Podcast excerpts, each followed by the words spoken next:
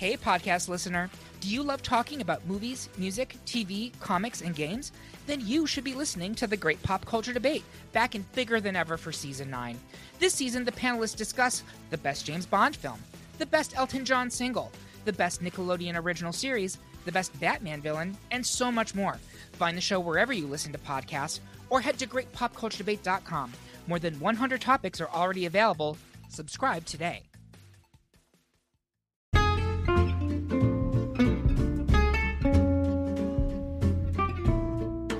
Hello, and welcome to It's a Fandom Thing. I'm your host, Erin Marlowe, and each week I'm joined by a panel of guests to discuss all things fandom and pop culture, primarily from a female perspective. You'll find everything from fanfic to cosplay to Schitt's Creek to Supernatural and everything in between. So put on your favorite piece of fandom merch, set aside that fanfic that you're writing about your OTP, and sit back and enjoy this week's episode.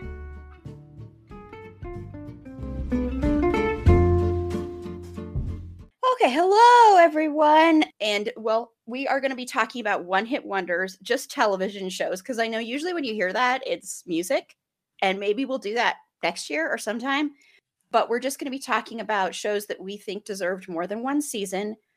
You will probably hear certain shows come up that we've already done episodes on, and so I'll mention the episodes to do promo, of course, and I'm very happy because this is the first time we've had Tiff on a live stream. So welcome, Tiff, to the live streams. Thank you for having me. Happy to be here. I'm so happy to have everyone. And Carla hasn't been on an episode in a long time, so we have Carla back. I'm very happy about that as well. I'm very happy about that too. And Erin A. is with us. This hasn't been a while since she was on last week, but and she does a lot. And then Bex was on recently on our Us episode, so. I'm very, very happy to have everybody on here with me, but just a couple of quick housekeeping notes. The first one is we also do live streams Thursday nights of Dexter, the new season of Dexter, starting at 7 p.m. Mountain Standard Time, 6 Pacific, 8 Central, 9 Eastern. We're doing live tweets of the new season of Dexter, which I am loving the new season of Dexter so far. So good. I'm probably... Me too. Yay! So I love it. And then we go on live streams afterwards at like 8:15 Mountain Standard Time. And it's been Jen and I from my streaming bubble on there so far, because I know it's kind of late for Carla and stuff. And eventually, I'm sure Erin A. will be on those too. And we have talked a lot about Dexter's hair, how horrible it is. We go from perfect hair to terrible hair. Perfect, amazing hair to the worst hair in the world. If they're going for a disguise, for like a secret identity kind of vibe, it's failing hard because it just looks like Dexter Morgan with bad hair.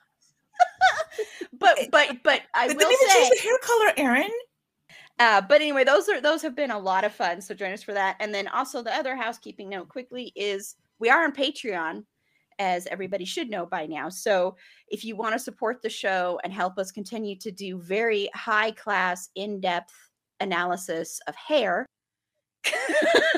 head on over and support us there. And we have a bonus episode up there. We have a couple bonus episodes, a Freaks and Geeks one, which had only one season. And we also have Lucifer episode up there that Carla was on. So we have those bonus episodes. I know just our preview of the bonus Lucifer episode is very popular. So if you want to hear the full thing, you've got to become a Patreon supporter. And coming next year, and Erin A. is going to join on all of these, whether she wants to or not. We are going to be doing special episodes on every season of American Horror Story, with the exception of season 10. Although we kind of decided we'll just do the first half of season 10, Red Tide, for reasons. So we're not going to do the second half because it's so bad. Except for I would like to say Valiant Thor 200,000 more times, just because that name is the most ridiculous. You will be happy to know that I am powering through 1984. Yay! I still don't like it, but I'm watching it. You still don't like it? I still don't like it. Erin, you can accidentally close out the tab again. That's one of my favorite seasons. So we'll be arguing about that when we get to that season. So look for that. Okay, so I'm gonna go around and have everybody tell me what they're into right now. Bex. I chose a video game this time because I can't say Ted Lasso every time. I was going to ask you if it was Ted Lasso, actually. Well, I feel like I should. Is it a Ted Lasso video game? Oh my gosh, if only. No, but it is just as wholesome. I've recently gotten back into my Animal Crossing island. It had a big update recently where you can now cook things and like travel to different islands. And so I'm having a lot of fun, like just sort of rediscovering the game. I got it late. You know, I know everyone got it in 2020 and was like playing it for a whole year. And then February this year, I got it. And I played it up until the summer, like every single day. And I was like, okay, I'm burnt out now. But I've kind of rediscovered my enjoyment for it. And I just play it a couple days a week. So I'm not ODing on it. But that's my thing right now. I've been playing a lot of Animal Crossing. Awesome. Thank you. So, Carla, what are you into? My sister recently introduced me to a UK show called Ghosts, which is amazing and hilarious. And I am fully in love with it.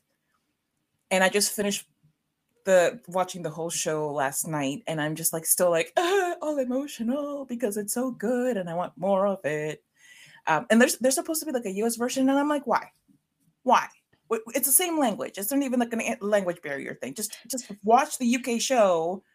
You'll be fine. You'll get it. I promise. There's nothing like super duper deep about it you won't get. Just watch the UK version. It's fantastic. Yeah. And Susie recommended that a few episodes ago. And she said the same thing. Like, it's who needs the American version? Even though I have heard good things about the American version. But yeah. So I'll have to check that out. It's hard to get that wrong. It's a fantastic premise. Mm-hmm. It's, a couple that moves into this super duper old, English manor, and the woman in the couple falls out of a 2-story window, dies for a couple of seconds, and comes back, and suddenly she can see ghosts because she was technically dead. And the ghosts are all like just different walks of life, and they're all they all coexist, but the thing is, like, not only do they coexist, they also, because they have so much time on their hands, they've come up with like clubs, and like they have food hour where they describe foods that they've eaten in the past because they can't eat now. So they just talk about foods that they've eaten in the past. They have a group called What Would You Wear If You Could Wear Something Different? Because what you die in is just what you die in. Mm-hmm. And that's all you can ever wear. So it's just fun for them to imagine, oh, what could I wear? It's hilarious. It has heart. It's beautiful. Just watch the UK version. Jesus. That was great. Thank you, Carla. It's always a pleasure. And Erin, what are you into? Okay, well, while I am watching American Horror Story 1984, I'm not super into it, but I am watching it for you. But I did watch a movie on Amazon called Black as Night, and it's set in New Orleans, and it's like this teenage girl and she's fighting vampires. I thought it was good. I just got onto IMDb to like get some information about it, and apparently it has terrible reviews, but I thought it was cute. It was a little predictable, but it was a really good movie, and vampires, New Orleans, teenagers having fun making bad decisions. Like I thought it was good, so I think everyone should check it out. That sounds like something up my alley. I'll have to check that one out. Cool, I wrote that one down. And Tiff? So a few days ago I watched let me preface. I don't particularly care for Christmas movies because I find the trope to be troped out because it's totally predictable, but I did take a chance on a Netflix movie called Love Hard, and it has Nina Dobrev and it has Jimmy O. Yang in it. And I didn't think Nina Dobrev was funny. Like I didn't, because I think she was on Vampire Diaries, right? Which is drama and, over the top, like CW type of deal. But like she's really funny in this. She's really, really funny, and it's totally predictable. It's about a woman who gets on a dating app, and she gets catfished by a guy that lives 3,000 miles away. She thinks it's her perfect match. She goes to visit him for Christmas, and booyah, it's somebody completely different. And of course, shenanigans and hijinks ensue, and you find out what happens at the end. But it's really sweet. It is. It's a really sweet movie. I might just watch it again, which is very rare, like for me, for Netflix movies. I usually don't do it, but I highly recommend it, which I rarely do also. And this is Erin, the other Erin. And what I'm into is yesterday I was able to watch two movies that were not podcast prep. It was a miracle of miracles and had nothing to do with the podcast. So I watched the musical Tick, Tick, Boom with Andrew Garfield and directed by Lin-Manuel Miranda. And it is about Jonathan Larson, who, of course, famously died. That's just horrible that I'm making that the first thing about him. But he wrote Rent, and so he became pretty well known for that, and then sadly died at a very young age. But it's all about him and his struggles to become a successful theater, musical theater guy, writer. And it was really good. And if you don't like musicals, though, I will preface by saying, if you don't like musicals, you will not like this movie. If you don't like musicals, you're broken inside. Don't talk to us. Just stop watching now. If you like musicals, go away. We don't like it. You can't sit with us at the lunch table. Yeah. But if you love musicals and you're a theater geek, especially if you're a theater geek, if you ever were a theater geek, this will speak to you a lot on that level. It really made me miss the theater, and it made me miss being on stage. I can't sing for the life of me. You've probably heard my singing on episodes before. It was not a pleasant thing, even though our band, Blue Eggs. Yes, our hit band, Blue Eggs. And we're co-lead singers and everything. And yet you don't want to hear either of us sing, even though we will sing whether you want us to or not. Yeah. Well, Carla has a much better voice than I do. So we can all agree on that. And that's us at all, folks. That's us at all. Yeah. And then I watched on Hulu a movie featuring somebody that I'm sorry, but this is not going away anytime soon. Mr. Finn Wittrock in this movie called Locating Silver Lake. I don't know if I would recommend this movie, to be honest. It's a very indie, very typical. I love indies, but this is a very typical indie film about a white guy graduates college, moves to LA right after his girlfriend dumps him, and he gets knowledge from all these other people around him. That guy's not played by Finn Wittrock, by the way, and goes out there. He's a writer. It's that kind of thing. It's typical. You'll see it in like 100 billion independent movies. But he meets this character, Seth, played by Finn Wittrock. And the reason I'm bringing this up is I am obsessed with the styling in this movie. I am serious. The clothes he wears. We're just going to go with, I'm obsessed with Finn Wittrock. And I'm like, well, we know. That's a given. Everybody already knows this. But the styling is amazing. His character is a complete a-hole and kind of a sociopath. But the clothes he wears are so awesome. And his hair. I mean, well, it's Finn Wittrock, so he always has amazing hair. But his hair is incredible. The makeup he wears. All this stuff. It's just, I just love the styling. So I'm obsessed with that, with the styling in that. Okay, so let's get into One Hit Wonders. So I said favorite sitcom, but I should have just said favorite comedy. I don't know why I said sitcom, because that's weird. I don't know. So I want to start first with your favorite comedy or sitcom that you think deserved more than one season, Bex. So yeah, I went with, I mean, I guess it's a comedy, but it's one of those short form 20-minute shows. That's kind of how I took it. So it's called The Baker and the Beauty. I don't know if anybody is familiar with it at all, but it came out last year in April, and it was one of those like mid-season replacements on ABC. So it only had 9 episodes. And I feel like everybody was watching streaming stuff and not network stuff during the early months of the pandemic, and so I think it got lower ratings than usual. But it's basically like a Miami Cuban family has a bakery, and it's an older couple with 2 adult sons and a teenage daughter, and the oldest son, they want him to get married. His girlfriend proposed. This all happens in the first, like, in the trailer, so I'm not really spoiling. The girlfriend wants to get married, and so she actually decides to take it upon herself to propose to him, but in a very public setting. And he's like, no. And then some famous actress is in the restaurant that night and invites him to hang out with her and her friends and, like, go blow off some steam or whatever. And then they fall in love. And, you know, it's cheesy, typical, but, you know, representation. I actually was almost going to be like, okay, how many Latinx one hit wonders can I come up with for this? But I decided that would be too much. There were enough, but I was like, oh, we'll diversify it a bit. So it was on ABC. I think now it's on Netflix, I think. And it's only 9 episodes, and it is cute.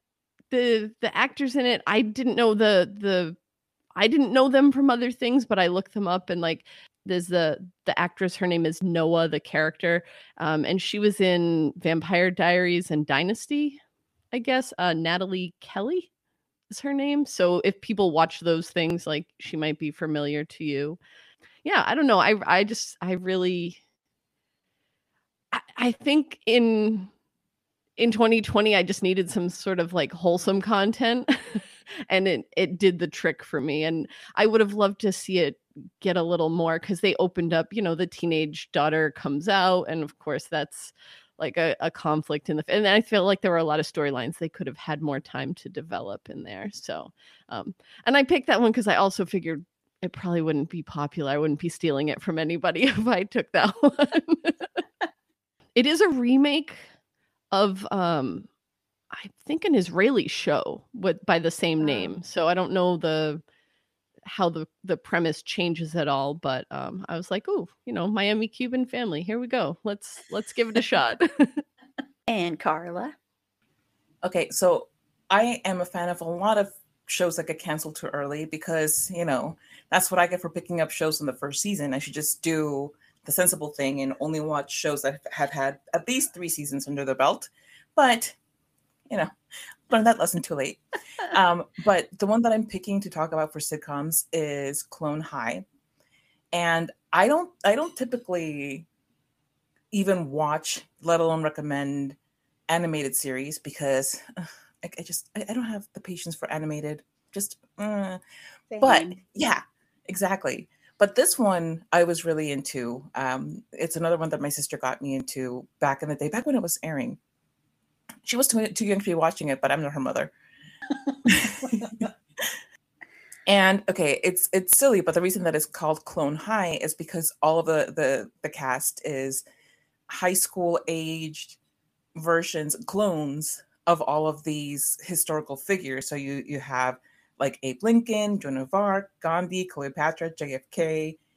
And it's kind of like, imagine, if you will, just imagine Dawson's Creek or 90210, but animated and with teen versions of historical figures. It is classic. It is gold. It is a lot.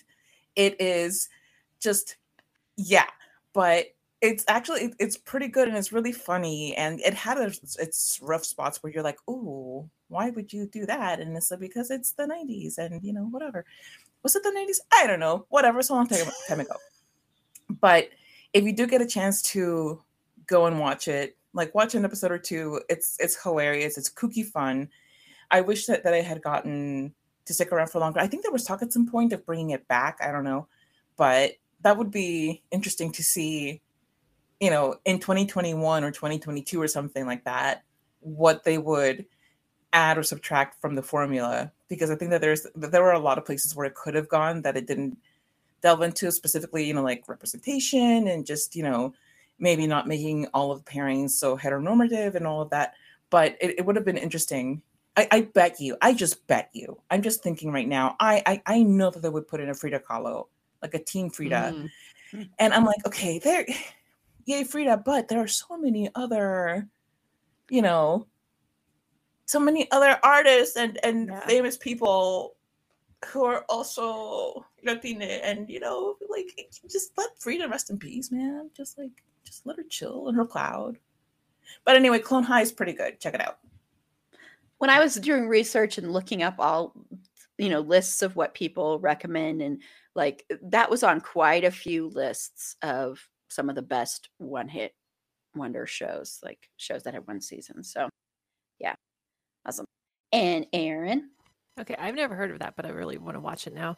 I had a couple, but I think the one that I'm going to go with is Selfie. It's from 2014, and I think it got a bad rap. I don't think it was marketed well, but it does have Karen Gillan in it, who is one of my favorite people, and John Cho, and it's totally just like a rom-com, basically. But I think it's adorable, and it had a lot of potential. It didn't get great reviews. It only had 7 episodes on ABC, and then it switched over to finish out with 13 episodes on Hulu. So it was a very short run, and I think if they had given it more time, it was starting to evolve into something better, because it did start out like a little rough. But I think it was really cute, and I think it had a lot of potential. And Karen Gillan and John Cho are just like have great chemistry together. I think they were really funny, and it was really cute. And yeah, I was really crushed whenever it got canceled. I remember just being so sad and wanting to watch it again. So I really missed that one. Yeah, and I know a couple of other panelists on here loved that show as well. So Tiff, your favorite? So I was debating between 2, and of course they were both cursed by that Fox network. Every time we find something on Fox, they snatch it from us. But I'm going to go with, because I love John Stamos so much, I'm going to go with Grandfathered. And it came out, oh my goodness, I think that was maybe 6 years ago? Yeah. But the whole premise is that, so he's this, you know, this playboy, you know, he's good looking, and he's been with a ton of women. And he finds out that he has this grown son with this woman that he dated previously, and he has a daughter. So he's now known as a grandfather. He runs this restaurant, it's very popular, and he's like, wait a minute, I can't be a grandfather. This is ridiculous. It's like, I'm young, I'm hip, I'm beautiful. And it's just the whole, it's just his, you know, the pitfalls of him learning how to be, number one, a father, and then learning how to embrace being a grandfather. And I mean, and we all know this, especially this country puts such a premium on quote unquote youth. So when people do end up becoming grandparents at kind of a younger age, and he was supposed to be like in his probably like early 50s, which is not like super duper young to become a grandparent. But I guess when you don't even think you had a kid, yeah, that can be a shock. So yeah, but you know, it's him coming to terms with the fact that he is, you know, middle-aged, and he does have this grown son, and he does have this grandkid, and he ends up being, it's really sweet. It's really funny. The supporting cast is great. It's got Josh Peck in it from, I don't know if you remember, like Drake and Josh, or Josh and Drake, whatever that was called. I remember him as Ray Ron in The Mindy Project. Yes. Oh yeah. Ray Ron. Oh my gosh, that's right. Exactly. So, and he's really cute in it. He's really funny the way he balances his like comedic chops, because he's very funny, and then his dramatic side as well. It's really good. But you'll be so sad, you know, when you watch it and it's like just snatch the rug out from under you. Yeah, darn you, Fox! I know, they do that a lot. And by the way, Tiff, Josh Peck is in that movie I mentioned, Locating Silver Lake. He's the main guy. Thank you. Thank you. Oh, and I see Mal actually mentioned 4 Weddings and a Funeral. That was Mindy Kaling's project on Hulu. Oh, yeah, that was actually really funny. That's a good one, Mal. Thank you. Yeah. I really liked that one. I thought it was really, really great. And I thought that it was going to be like an anthology, and they would bring it back for a second season, but nothing. Okay, well, the show I'm going to mention is this show called Downward Dog that was on ABC for 1 season. And I know that, the premise of this show, I think, is what turned people off, because this is a show about this woman, Nan, and the dog, Martin, that she adopts, and the dog talks. And I know that sounds absolutely ludicrous on the surface, but it's done so well. I mean, you do kind of see the lips of the dog move a little bit, but it's not easy. It's not corny. And if you love dogs, this is like the show for you. And Martin has such amazing insights and is so funny. And it's exactly what you think a dog might think sometimes. I mean, there is a whole scene where he goes through struggles where he's like, Nan isn't like the perfect human for me anymore, or Nan isn't living up to what Nan needs to be doing for me. And Nan is played by Allison Tolman, who's amazing. I love her so much. But there's a whole scene where he thinks he's going to leave her and go to another human. And the human, and if you've ever done this with a dog, I do it all the time with Fergie, and she still falls for this. I can't believe it. But, you fake throw a toy or a ball, and then you hide it, and they, look for it. And he does that, and he's like, oh, you're so stupid. And the dog's thoughts are like, I cannot believe I got taken in by a ball tease. And it's just the way he says it that's so funny.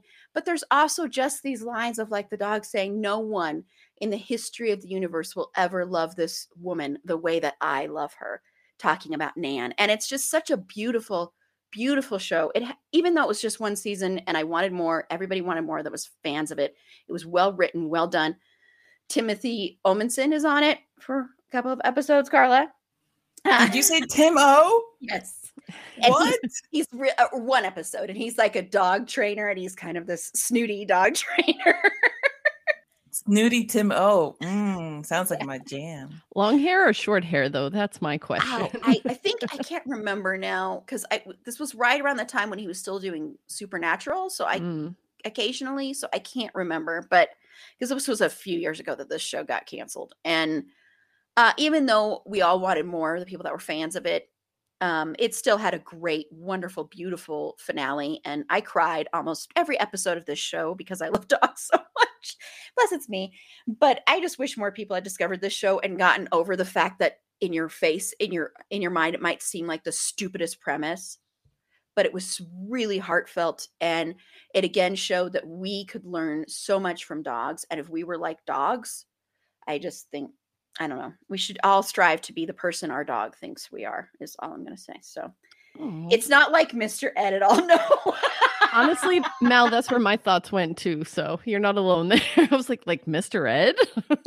No, nothing like Mr. Ed. It's a great show. Look up stuff on YouTube. It was actually a YouTube show first. It was like these shorts that they would do, but and the dog was a rescue dog that they used, and he they took him from a rescue and used him on the show, and it's a great show. And I don't know if Erin A has watched this because I've never heard of this. Oh my gosh, amazing. I'm surprised. I was like, the only person that I would have thought maybe possibly could have heard of this show was the other Erin.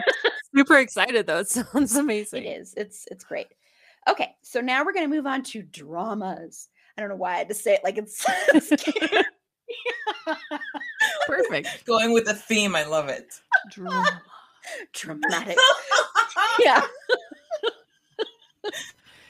So Bex, what's your favorite drama? So I picked The Watchmen. And honestly, I don't know that I wanted more of it. I think it was great the way it was. It did end on in a way where it left room for more, but I think I was okay with it ending the way it did. And that's why I accepted it. And I was like, yeah, that's one of my favorites. So it has Regina King in it, which is fantastic. And I actually watched it before I read the graphic novel Watchmen, so I didn't know the context of the sort of the background of that story, but I think it made me appreciate the graphic novel when I went back and read it a bit more afterward. And it's not an adaptation, right? It's more something that's set in the future of the universe that was in the graphic novel. And I think that's really fantastic. It's like, what is the fallout of what happened? What does the world look like 30 plus years later after the events with the giant squid and all of that, which, you know, if you don't know the context of it, can be a little strange. But I think they did a good job of telling the story where you didn't need to know all the characters, and you felt like you were discovering the storyline along with the characters who weren't alive at that time when the events of the graphic novel took place. I think what really blew me away from that, and this is, I mean, it's a little bit embarrassing, but I know I'm not the only one, so I'll say it here, but that is where I learned about the Tulsa Massacre, was from that show. And honestly, when we watched that episode and that scene went down, I actually turned to my husband like, that's not real, is it? Like, did that really happen? And he's like, I don't think so. And then we started Googling it. And we're like, oh shit. Like, yeah, that's very, very real. And why didn't we never learn about that? Right.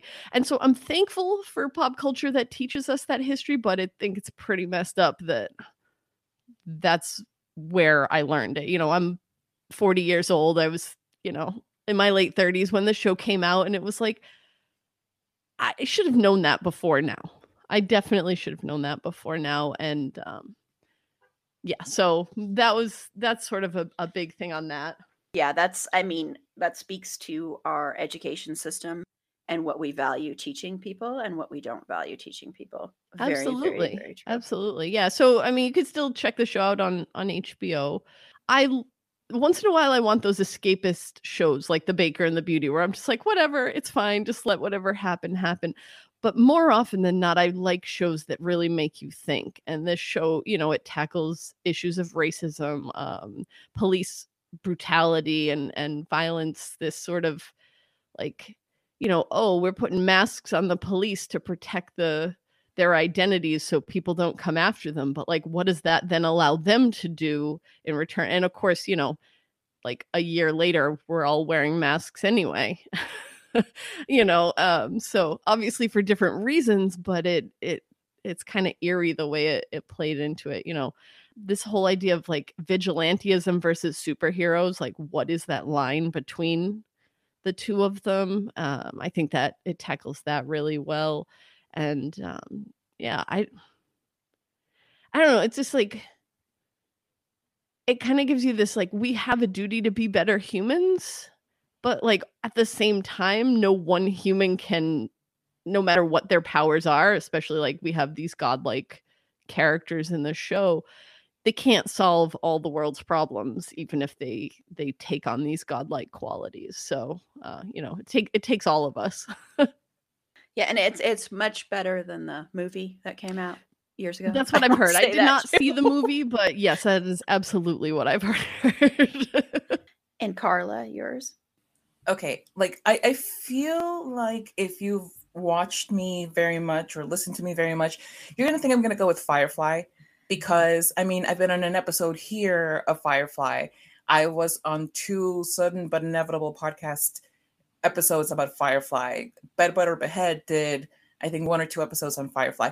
I'm very big into Firefly. I'm a brown coat for life.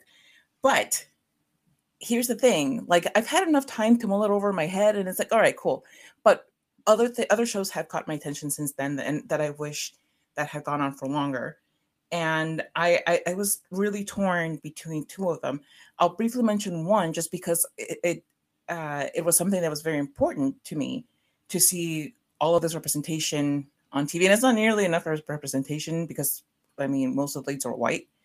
But the show Stumptown, which was in 2019, and part of the reason it didn't get renewed was because of the shutdown with COVID and everything. But it starred Kobe Smulders as a detective, and she's all gruff and grumpy because she has PTSD and she has like a lot of stress and all of this stuff. But the most notable thing about her is that she is the lead character in this show, and she's openly bisexual. Like, there's no like, oh, maybe she's into girls. No, she's shown having flings and relationships with women. But of course, you know, the show being created still in the 2020s, the two romantic maybes are guys. So it still has like those heteronormative patterns, but it does show that bisexual people aren't a myth, and that that they're out there living their lives and having romances and flings, and it's not a matter of her not being able to decide. She's just living her life like anybody of any other sexuality would. It doesn't make her incapable of commitment. What makes her incapable of commitment is the fact that she has issues stemming from like real trauma.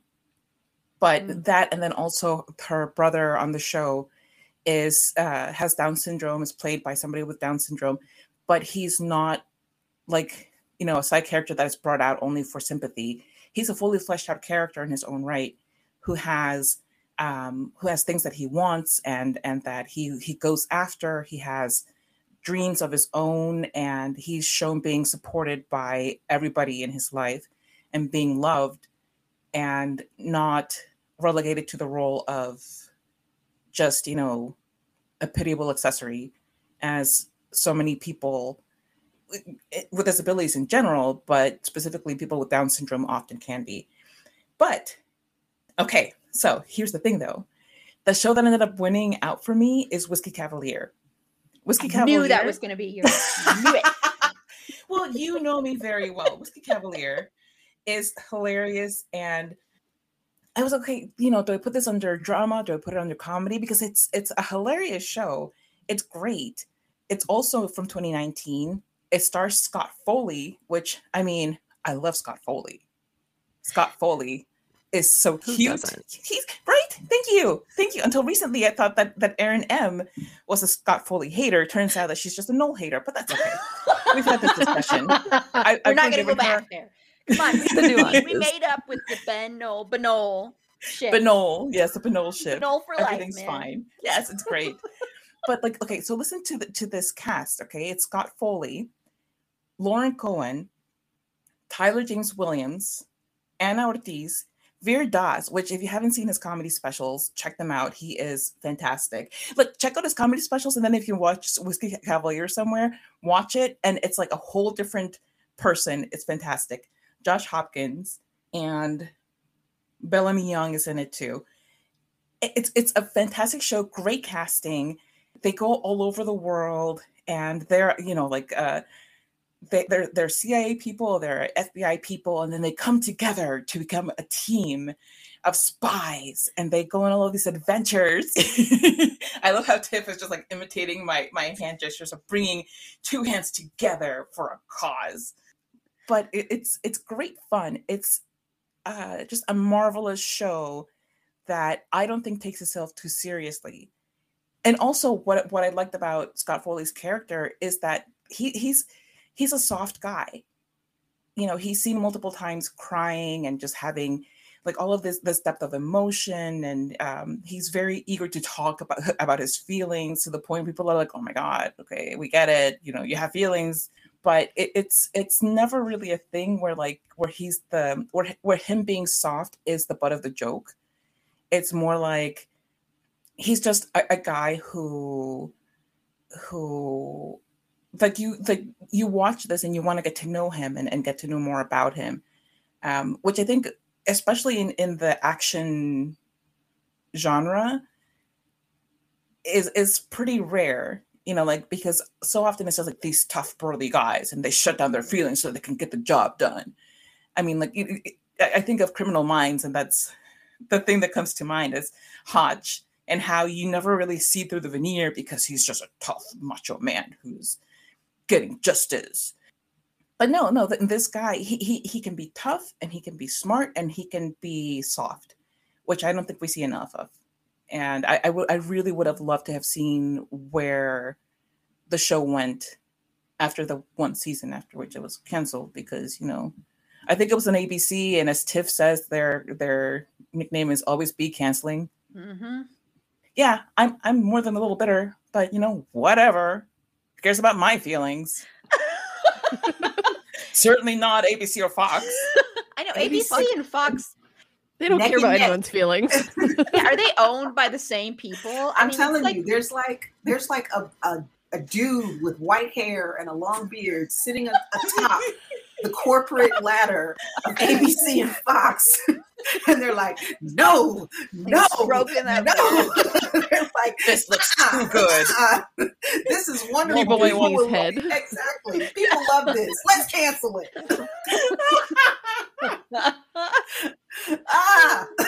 True, real. True. Women folk are into this. Cancel it. The women folk. That's very true. And Erin, your favorite drama? Okay, can I just say, in like one turn, Carla has stolen my whole entire list. Oh. No, I'm kidding. Like half of my list, because I have like 5 things for everything, because I can never decide on anything. But yes, I agree. Firefly is the obvious choice that I think is going to be like number one for the whole entire world at this point. So we don't need to talk about that. Let's just all assume. That's why I skipped it. Firefly. Right. Yeah, I think that's fair to say that everyone misses Firefly. One of my other choices was also Stumptown, which I think was amazing. Yeah, I just love that show so much. I agree with everything Carla said. I haven't read the comic books, but they're on my list because I heard they're really good too. My gosh. And Whiskey Cavalier, again, I agree. I love that show. I'm so sad.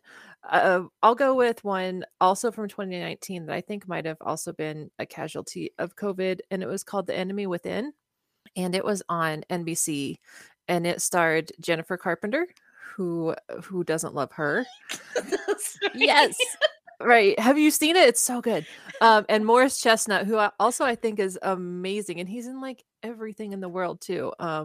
He's a really great, but basically Jennifer Carpenter is just the most hated person in America. She was a spy, a foreign agent that they kind of like turned to blackmail to get information from. And just everybody knows her name. Everyone knows her face. She's just like the worst. But now she's got this information that the Morris Chestnut character needs to save the world, basically.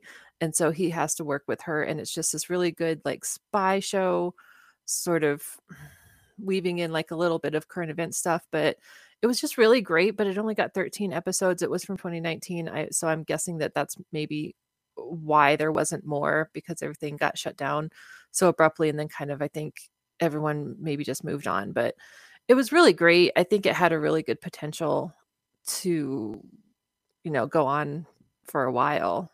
But just with those two characters, there was like a several, you know, secondary characters too that were really great, really good actors, but those two together just were really good. I thought it was really interesting, and was really bummed whenever it didn't get renewed. Yeah. I remember that one too. And Jennifer Carpenter, I mean, yeah, my favorite character, Deb. She's so good. I love Deb. Everything she's in, she's so good. And The Exorcism of Emily Rose, she is so flipping good in that movie. Just throwing that out there too. Yeah, and Mal mentioned Forever. I know there are people. I was like, I'm pretty sure Tiff is a fan of. Is that the one you were going to mention, Tiff? I was overwhelmed. I was just overwhelmed. And this is an honor if Meg is out there listening. This is because we totally bonded over the fact that we were the only ones who were watching this show when it was on, apparently, at least who recognized it on Twitter. But we were so devastated when it was canceled. We were completely devastated because it ended on the biggest cliffhanger that you could ever end on. And this is what I'm talking about with ABC always be canceling, because of course it was ABC. And we did. Mal's right. We did discuss this on Twitter. And I know Meg chimed in too, because it's Alana de la Garza, who, you know, for those that know her career, she started on Law and Order. She was on like the last 3 seasons of the original Law and Order. And she played the ADA Connie Rubarosa. She was great on that. So it stars her as a detective, and then it stars the ever handsome Yolan Griffith as a immortal, the immortal Henry, and he's trying to keep his secret from the people around him. So because Mal said that, I'm not going to do it. Wait, was it my turn, Erin? Yeah, it's your turn. Yeah. Okay. I'm blathering on and I'm like, wait a minute, is it my turn? Okay. So since Mal mentioned that, I'll move off of Forever. I'm going to go with something I probably nobody here has ever heard of, and it's called Terra Nova. Now this is this. Oh yay, you heard of it. So I can't believe the show was 10 years old as of this year. It came out in 2011, and it was a very ambitious project. And so the premise is, you know, it's the 22nd century, and of course the earth is polluted and it's overdeveloped. Nobody can survive essentially on Earth anymore. So scientists figure out a way to open up a portal to send people back to prehistoric times, like with dinosaurs, not like cave people and Neanderthals. We're talking about actual dinosaurs. so the whole thing. So this family led by Jason O'Mara, who. Irish Jason O'Mara. His accent is fantastic. He rarely uses it in TV. He's always like a USian. You know, I don't say American because that's kind of like whatever, but he's a USian in most of the TV shows that he's in. So he's got just that very, you know, standard USian accent, but his natural Irish accent is just so beautiful and so wonderful. Unfortunately, he's not using it in this. Anywho, though, it's his family that gets blasted back through the portal to the prehistoric times, and it's them trying to come up with a way to survive because, I mean, hello, it's prehistoric times, so they don't have all of the technology to survive. You have to do a lot of these things by hand. And then it's also trying to balance the fact that people are always going to be evil, and there's always going to be people who want to take advantage of other people for their own gain and for their own end. So it only lasted for, 13 episodes? Because, once again, Fox decided to pull the plug on it. So, the other thing that I was going to say, if I didn't choose Terra Nova, I was going to choose Flash Forward, which showed on ABC. And that was with John Cho and Gabrielle Union. And they played a couple on that, which, you know, totally rare, you know. Asian man, black woman, that just doesn't happen. But that was an excellent premise too. So check that out. And that lasted 22 episodes. Darn you, ABC. Yeah, it's like, seriously. And I'll just briefly say, because one of our other frequent panelists, Danelle, she wanted to give a shout out to Moonlight. She had said that one, which I never watched that one either, which is surprising since it's about vampires, correct? Anyone else watch that one? No. I think I saw 2 episodes. Okay.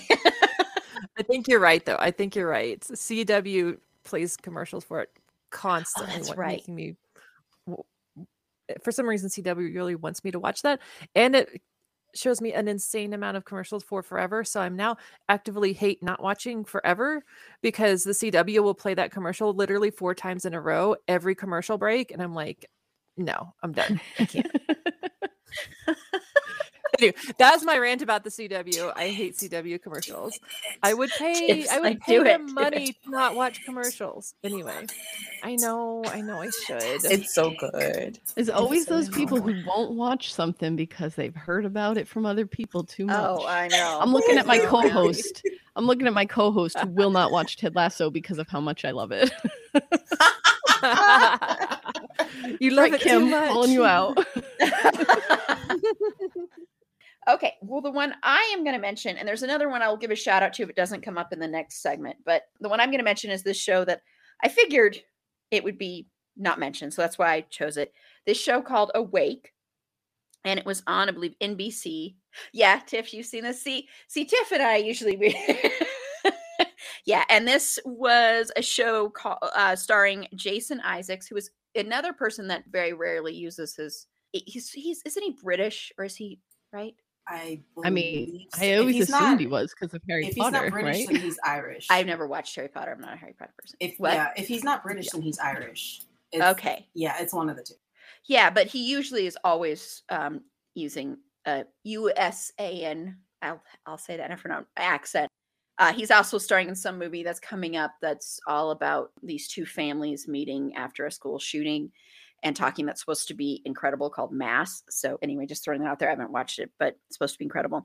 But this is about Jason Isaacs plays a character that is in a car accident that takes the life of a family member. A police detective lives after a car accident takes the life of a family member. A police detective lives two alternating parallel lives, one with his wife and one with his sons. And so with his son. So what it is basically in one universe, his wife died. In the other universe, his son died. So he's waking up in two different universes. So it's kind of like this struggle of deciding, you know, which universe would you want to be the reality? If you had to lose one family member, would you want to lose your kid or your wife? But it was really well done. And Jason Isaacs is a really, really good actor. I mean, very underrated, and people don't talk about him a lot. And so it was really, really, really good. So that's one that I would recommend in it. I don't like that premise alone has me traumatized. It's so stressful. I know. I'm looking at Carla like I'm traumatizing Carla. I'm sorry. That show was a lot. It was a lot. Yeah. I mean, I remember I'm like, oh my gosh, what's he going to choose? What's he going to choose? Yeah. Oh, and he's British, Erin. He is British. Okay, he's British. He was born in Liverpool. Okay, thank you. That sounds so awful. Yeah. Oh my God. Not like. Well, you know me. I like watching the dark, twisted stuff.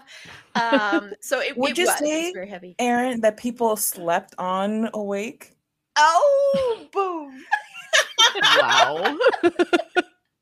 I'm still traumatized by it. I'm just coping with humor. That's a coping mechanism. 100%. Yeah, I'm sorry to have traumatized people with this premise. But he was so good in it, and it was really well done. And it was one of those where you're like, you didn't know which reality you would want him to actually be in. So it was very sad and heartbreaking. And Mal says this sounds like sliding doors combined with that Sandra Bullock movie where she keeps waking up in a different time. Very interesting. Yeah, it's very much like that. That's a good call. And what was the name of that Sandra Bullock movie? Now I'm forgetting. I don't know, but there's a show now called Ordinary Joe. Ordinary Joe. Yes. Yep. That's what I was thinking. Yeah. And the premise is that on his college graduation day, he picks one of three different options. And then you're following him through all three of these timelines. And it is a jumble. It is confusing. And I'm trying to watch it. Like I watched one episode, and I'm like, it's too stressful. Like, is this cop Joe? Is this nurse Joe? I don't understand what's going on. Premonition. Thank you, Mal. Yeah, that's the name of that movie, Premonition. Yes, yes. Which stars Julian McMahon from that show. I hate, don't even love to hate it, Nip Tuck. Just so you know, my mention of Ordinary Joe is not an endorsement of Ordinary Joe. Because I can't decide if I like it yet either, but I am in love with James Wolfe, so that's why I started watching it. But the girl who plays Amy is the one who's doing it for me. However, probably not enough for me to continue watching it. And also, okay, do we really need like a sliding doors for men?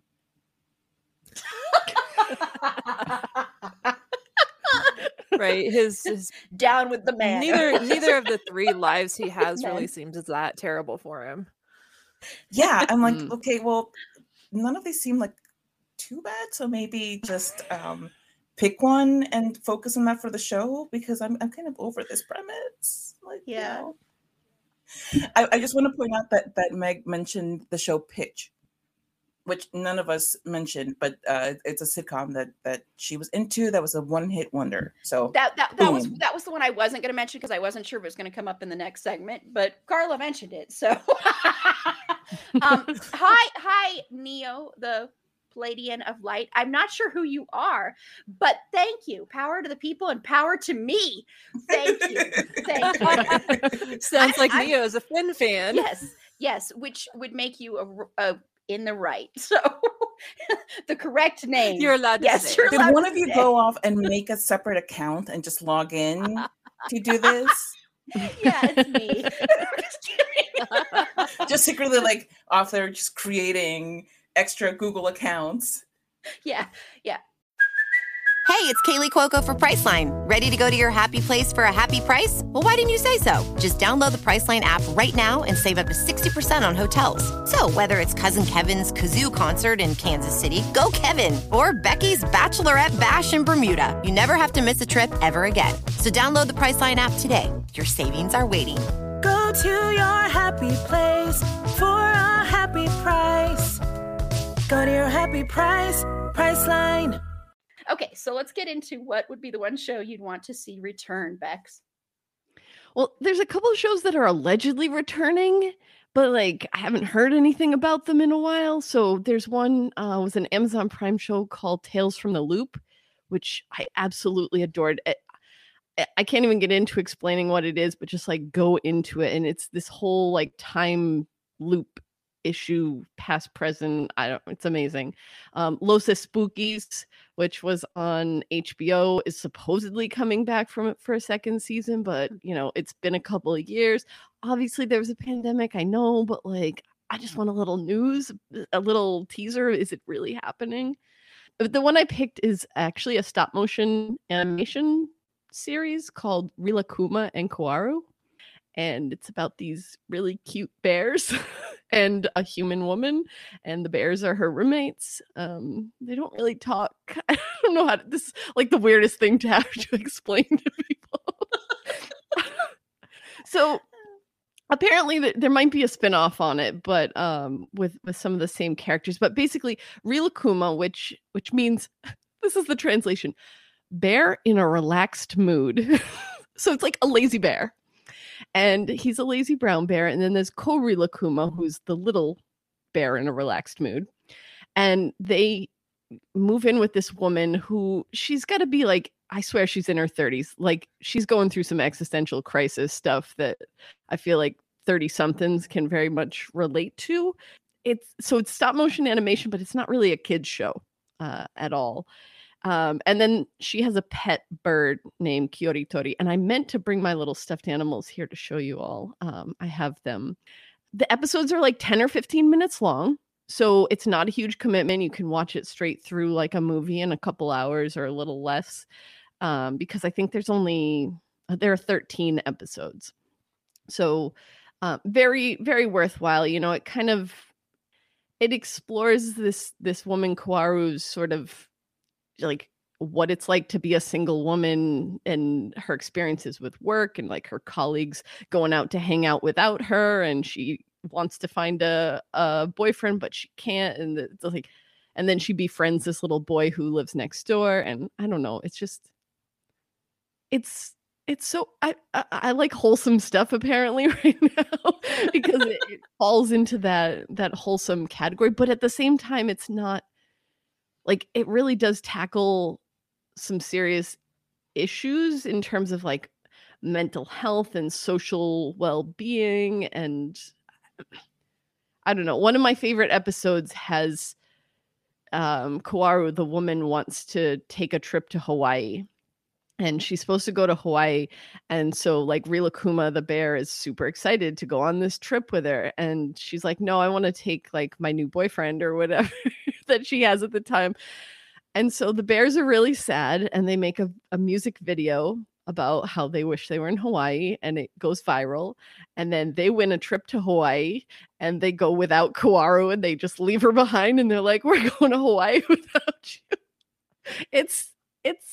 It's perfection. I don't know. Check it out. It's not a huge commitment. Just give it a shot.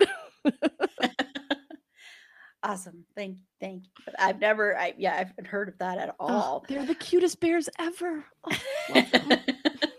and Mal is shouting out Merry Happy Whatever. It's a Christmas show released on Netflix in 2019. Now that we have streaming services, holiday seasons are doable. They could make it be a different holiday and family each year. I don't think I haven't heard of that one either. Anyone on our panel? No. It sounds familiar, but I don't think I've ever seen it. Yeah. So Carla, what is the show you would bring back? I would bring back Selfie. And here's the thing. It was a very promising show. It didn't get nearly enough episodes to go where it seemed like it wanted to go. There were a lot of problematic things in it that could have been corrected, seeing as how it was so early on in the show. For example, I mean, like, we can talk for hours about Charmonique and how, for all of the heart that she brought to the show, there was still like a lot of really like gross stereotypes about Black women. But I really think that could have been corrected down the line. Like, you know, if it had been to go on, I don't know. I'm hopeful that it could have been, but Selfie it was a lovely show and it had a lot of heart and it was very sweet.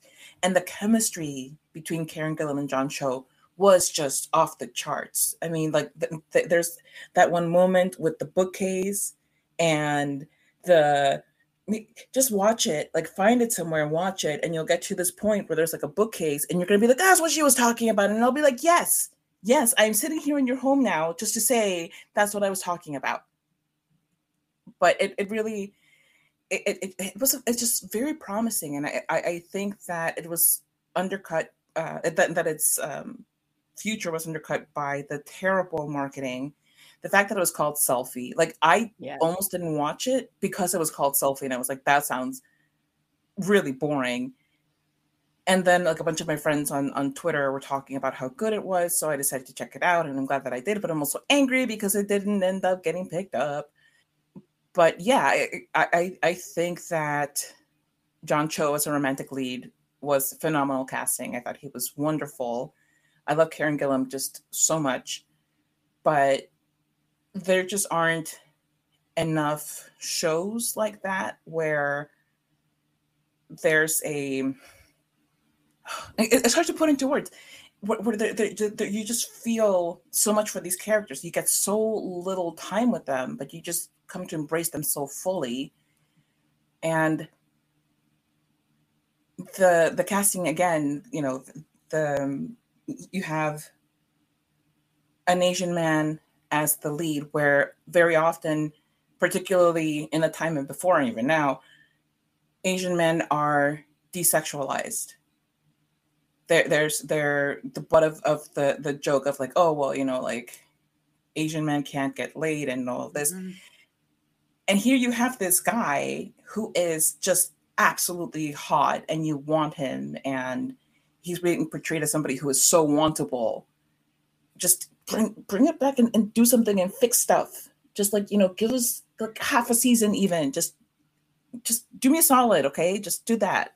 I'm not asking for a lot, unlike Erin. What? Whoa! I love the, like, the aggressive muting after she's done. Wow! It's never just muting. It's aggressive muting. It's aggressive muting. One thing. And how angry many shows have I done? Yes, but they are quality content.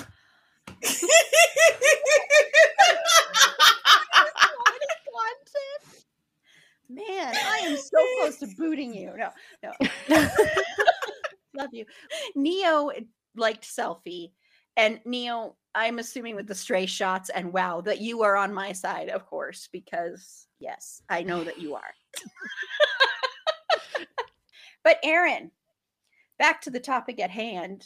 What is the one show you'd want to see return?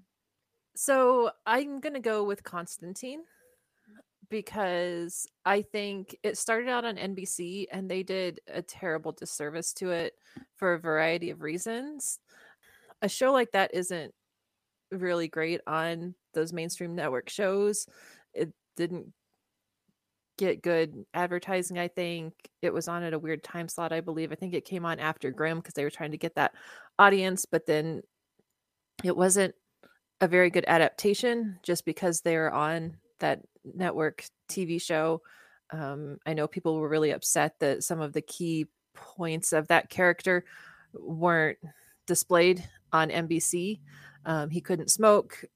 They completely didn't address his sexuality, which I know a lot of people were upset about, but then whenever he started showing up on the CW shows on Legends of Tomorrow, and I think he's been in a couple different of the crossover stuff, it's really good. I like what they've done with that character. And I think it would be a really great addition to the CW lineup along with, you know, the Legends of Tomorrow and all those people.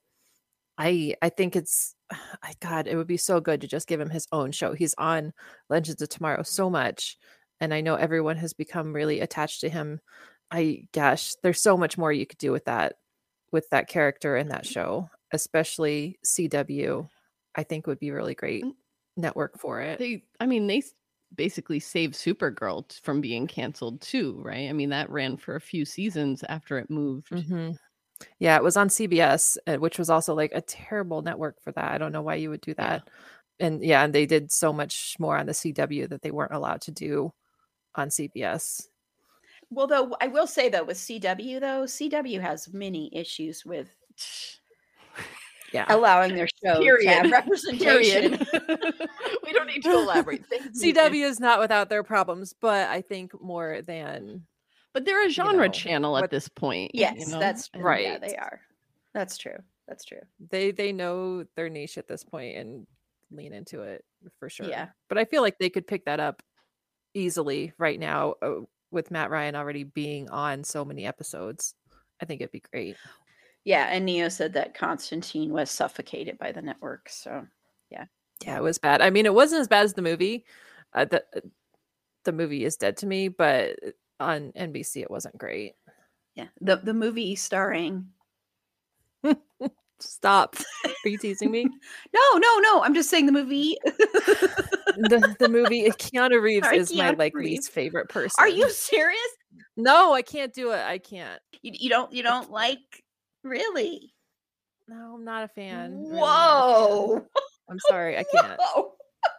Talk about a hot take. Wow. Oh. I do have it on the list to do a whole month dedicated to Keanu Reeves, by the way. But Finn, can we talk about Finn? No. Always. But let's revoke. I'm going to distract you with Finn shininess. That's how you distract me from now on. Look, it's Finn. Like instead of squirrel. Mal said, I think it's interesting to think about SPN starting out on the same network as Reba. Well, and you see which one lasted out of that. So... I think CW went in the right direction. WB went in the right direction, I guess. But it's funny that you mentioned Supernatural, because I think, isn't it like pretty well known that Supernatural was actually like the idea came from the Hellblazer comics, which is Constantine, because there's like been big fights on the internet about how Supernatural is just a knockoff of Constantine, and everyone's like, well, yeah. It's not just that before, but it right. Is. Yeah, I mean, Castiel's outfit is just like the blue version. Right. Yeah. So Tiff, what is the show that you would bring back? So I'm going to take it way back, and of course, it's from Fox once again. But they had a show called Almost Human, and that was with Carl Urban and Michael Ealy, where Carl Urban is this really gruff, like hard knock detective, and it's set in the future. And Michael Ealy is a droid, but like not like an I Am Legend type of thing. Sorry, not I Am Legend, I Robot type of droid, but like a very human-like droid, like something that you would have seen on Alien. The guy was a droid on that. And it's them trying to, and Carl Urban his detective has a very, very poor relationship with robotics and how the interaction with people go. And so he's partnered up with Michael Ealy, and it's their, them trying to suss each other out and him trying to respect the fact that an android can be a good detective as well and can provide him with some knowledge that he doesn't have. It was a really good show. And he and Carl Urban and Michael Ealy had really good chemistry together, but Fox, you know how that goes. And I don't think either one of them are doing anything right now. So, hey, somebody pick this up and let's continue the story. Well, that was on my short list too. Aha, you have good, yes. You have very good taste, Erin A. Very good. With the exception of your Keanu hate. I'll replace my Keanu hate with my love for Michael Ealy. How about that? Sorry, I have a new guess for who Neo might be. And I think it might be my friend, D.N. White, who wrote the book Neo Chronicles Nexus. Oh, that's who it is. Which is available now on Amazon. It's very good, by the way, just in case. But that's my new guess. I mean, it's right there, Neo Chronicles. I agree. I think you're right. I think you're right. Have we figured out your identity? I think you're right. Well, dang, I think it is. Wow. Good job, Carla. Thank you. Carla, thank you. Detective work. We figured it out. Yay. All those detective shows pay off. Yes. Yes. Binging all of that crime stuff throughout the pandemic has really sharpened my skills here. So mine usually would be, and I'm not bringing up My So-Called Life that much in this because we're doing a whole episode. That's our next episode, is all about My So-Called Life. So I was like, probably won't bring this up in here. But I do want to bring this up for just a second because I want to admonish my panelists, all my panelists, because, and I did this on the episode too, except for Erin A, because she was supposed to be on that and she wasn't able to make it. So I'm not going to admonish you, Erin A, or Sarah. Finally. But I want to say, it really is disappointing to me that with my roster of panelists who usually have good taste for the most part, that this was not an episode that was filled to the brim with people wanting to talk about the best teen show that ever existed, ever. It shocked me. So there we go. Admonishing you all. Well, it was on my list, but I figured it was going to be on everyone's list, like Firefly, right? So, and there's still one more question left. Right? Well, yes. No. She meant for the episode, like the panelists. For being on the episode. That's what I mean. Is that we didn't have a bunch of people want to be on that. Oh, and I'm just going to keep calling you Neo because I love calling you Neo. Loved My So-Called Life. See, this is why you are my favorite. Mal's never seen it. You need to go watch. It's really easy to watch. Same, it's on Mal. Hulu same. Right now. It's Bex, probably like before it. Mal was. I know. Born, I'm ashamed because it definitely was one of those shows that was out at a time when I would have been watching. Like, I was the right age for it and everything, but I didn't watch it because I didn't like Jared Padaletto. And hey, Jared Padaletto. But Jared Padaletto. What? I just created a new entity, and I'm correct on fan art. Count. We need some fan art. Oh God! No. Listen, though, am I wrong? Am I wrong in that prediction that they were both not worth the time to look at? I think I was correct. Leto. That was good on my part. And I hate Jared Leto too, but I can't hate Jordan Catalano. But I hate Jared Leto. I do. And we talked. To be fair, no one hated Jared Leto in like 1995. Though. That's true. Because most people didn't know better, but I did. I could see it. It looks like he doesn't. With that guy. It looks like he doesn't bathe.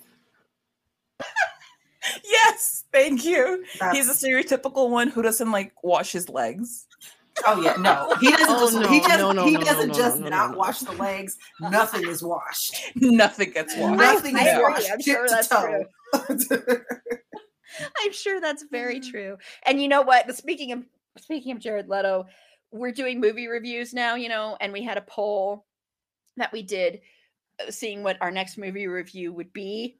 And it's going to be House of Gucci. Is that what won? Oh my goodness. And I have to say, I'm afraid of this for several reasons. Number one, Jared Leto. Number two, I have to admit I'm not a big Al Pacino fan, but that's nothing, you know. And I've already talked about how I'm kind of like ho hum on what's his name? Adam Driver. Thank you, Adam. That's how ho hum I am. Right. But I love Lady Gaga and I love Jeremy Irons. The other reason I'm afraid of this is there was one critic who did not like this movie and said it and was attacked. I mean, attacked in disgusting ways by Lady Gaga fans. And so I'm really worried that if we don't like this movie, we're going to get lambasted. So I'm really regretting putting this on a poll, but that's what we're going to review now. So into the breach you go, Erin. I know. I know I have people that will support me, but I feel like none of us can ever say anything bad about Lady Gaga. So if anything, she's got to be the best part of that movie, right? I know. And that was the thing, is this guy had a little tiny tweet about his thoughts on the movie and he didn't even mention her. And people were just, and they were searching his tweets. They're extreme. Those people are. And extreme. That's why we've got to do, I mean, we already sort of did earlier this year, but we've got to do another episode about toxicity in fandom, because they also were like, they're like, oh, well, you're a Madonna fan, so of course. And you like Kristen Stewart's performance in Spencer, so that's why. And I'm like, what does that have to do with anything?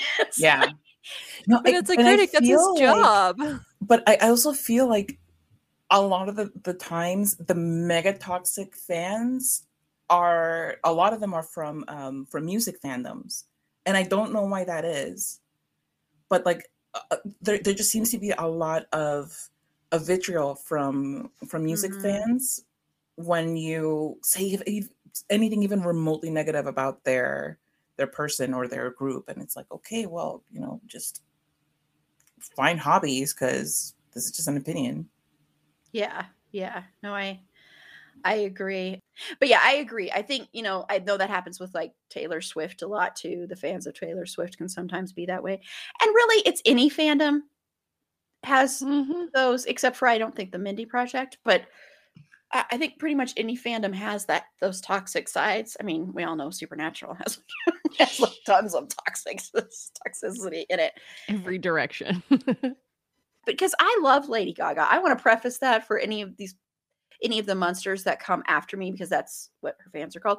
I'm not saying that because they're monsters. I'm saying that's because self-proclaimed. Any of the monsters under my bed that come after me.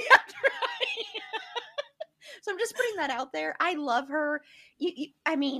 People can attest to how much When a Star is Born was out. This was before I had a podcast. Oh, if I had a podcast when A Star is Born was out, talk about how I would be talking about something all the time. That would be. So anyway, I'm dreading that. But I never really gave my answer to this question. Well, that was just a little tangent. I know. What's the subject again? I know. So what would be the one show that I'd want to see return? I'm going to say Pitch.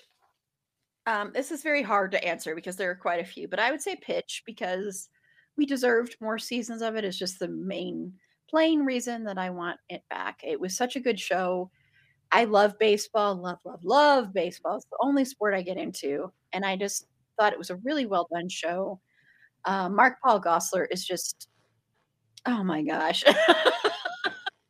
Woo, that man. He's burly. I just love He is burly and He's a burly very with way. A beard like a lumberjack.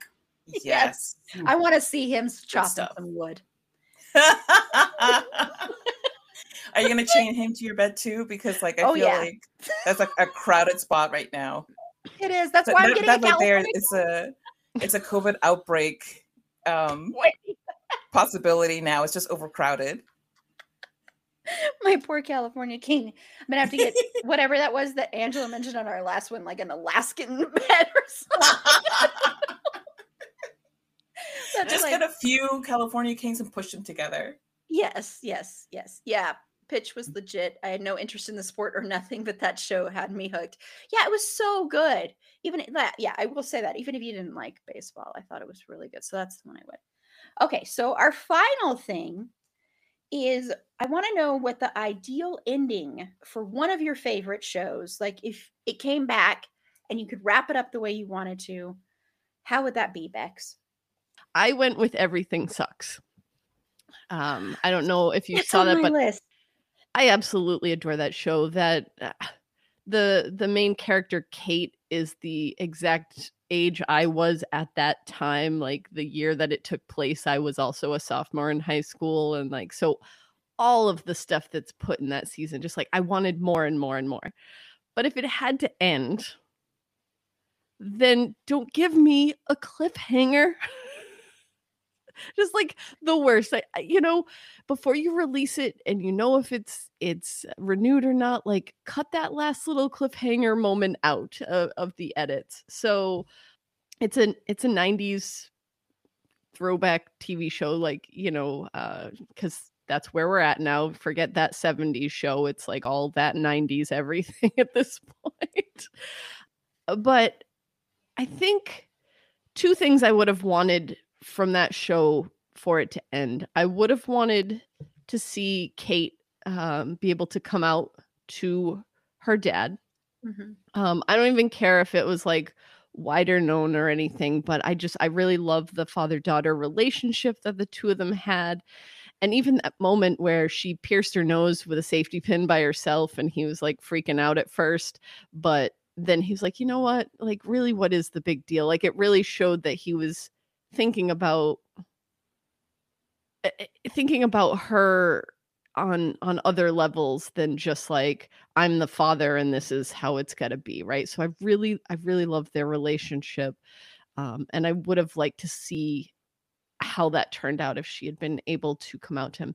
The other thing was, again, just to like get rid of the cliffhanger, but honestly, even if it had been continued, I didn't need this. I did not need Luke's father coming back into the picture. Like, the spoilers, the final moment is him ringing the doorbell when like all Luke and his mom and Kate and her dad are all having like a pizza dinner together. And you think, oh, yay, happy family, blah, blah, blah. And then he comes and rings the doorbell and it's like, great, he's going to screw everything up, right? It's going to be this like, oh, will they get back together? Will, you know, and if he had to come back, like, fine, bring him back for an episode or two and then send him packing. Like, just, we don't need him. Even if he's grown up, no, like, keep him out of the story. I wanted to see more, you know, with the two parents, with, what are their names? Ken and Sherry. Like I wanted to see their relationship, but yeah, if it had to end at one season and I could wrap it up cleanly, it'd be get rid of Luke's father and have Kate come out to her dad. So yeah. And the music in that show, I know, man. Yes, everything. Yes. Like any 90s nostalgia music, it's there. Yeah, I love it. Yeah. I liked that show. That was on my list of shows to possibly mention. I was so sad when it got canceled. I was just like, no, this show is for me. They made this show for me. Yeah, I liked that show a lot too. I agree. And I know it had a passionate fan base too. Like they still are trying to get it revived, you know? So yeah. Okay. And Carla, what's your one? Your ideal ending? I had a hard time thinking of one because I feel like for the most part, I would have wanted to get to know more about the trajectory or the intended trajectory for the characters and for the story so that I could figure out like what I would want to see. But the only one that I've given any thought to really over an extended period of time and for which there was a movie made that was supposed to wrap things up is Firefly. And that one, if anything, I would want it to wrap up differently. I would pretend that the movie never happened for a very significant reason over which I'm still not, recovered. But just to give certain characters ways that they could not end up like they did. I don't. Okay, you know what? It's a very old show. Okay, people die. You can spoil it. Yeah, you can go ahead, spoil it. Yes, like okay, all right. Like this segment is about how it ended. You got to spoil. Yeah, like, skip this section if you don't want spoilers. Yeah, I mean, like honestly, exactly. Like if you don't want to hear about how Firefly was wrapped up, then and you are like still haven't watched Serenity. Well, that's on you. I haven't. So I'm fine with you spoiling it. So. Okay, yeah, because like you also are like that show, but Wash dies. For no good reason other than that the actor Alan Tudyk didn't want to come back. He didn't want to sign on for more potential movies simply because I was like, I don't know what my schedule is going to look like, which fair. And Joss Whedon decided, okay, then we're killing off your character. Instead of being like, oh, like we can write you out in some way. And then if you're available, we can write you back in. No, he's just like, bye-bye. That said, I don't trust Joss Whedon to really have brought the show to a good conclusion because there were rumors that he was going to have Inara die. Like she was terminally ill and that, it's your major woman character and you're having her die off in this pious way and all so you can satisfy your whatever. It's just Joss Whedon and it's creepy and I don't like him. So I wouldn't trust him to bring a good conclusion about. My version of how things would wrap up, though, would be that, first of all, Mal Reynolds stops calling her a whore because that was just absolutely never okay, especially because she kept telling him not to, would be to see Zoe and Wash perhaps go off somewhere on their own, because they deserve that. I mean, Zoe was there for Mal no matter what, but Wash wanted something more for the two of them, which I think is perfectly, like, makes sense. But just for them to have, like, more agency over their own lives. For Inara to get over Mal, because honestly, she could do better. For, you know, Kaylee, if she wants to stay on, she could be the captain. I mean, honestly, she was amazing. For Jane to, like, fly out of an airlock and, like, get yeeted into a fiery planet because he was useless and I couldn't stand him. The only thing he was good for was the Jamestown episode. You know what? Keep the hat. Somebody can wear it in his honor. That is fine by me. The man himself can go. For us to find out all of the secrets about Shepherd Book, because he was an intriguing character and there wasn't enough revealed about him to where we're satisfied as to why is he so mysterious. And then for Simon and River, they had such a beautiful relationship as brother and sister, and I would have been curious to see to find out, you know, like, all of these secrets that River holds in her mind, and also for Simon to just get a chance to just be, because he gets, like, the ultimate, you know, oldest sibling problem, which is ending up kind of sacrificing all of your life for your younger sibling, which plays out in so many other shows too. I mean, like, Supernatural definitely is one of them, but just so he could have his own life too. I feel like I'm leaving somebody out, but I'll leave it at that. It's fine. Well, and Neo wants this fanfic. I'll leave it to you to write it though, because you're a good writer. I'm a hack in comparison. I was gonna say, you're a good writer too, Carla. Oh, thank you.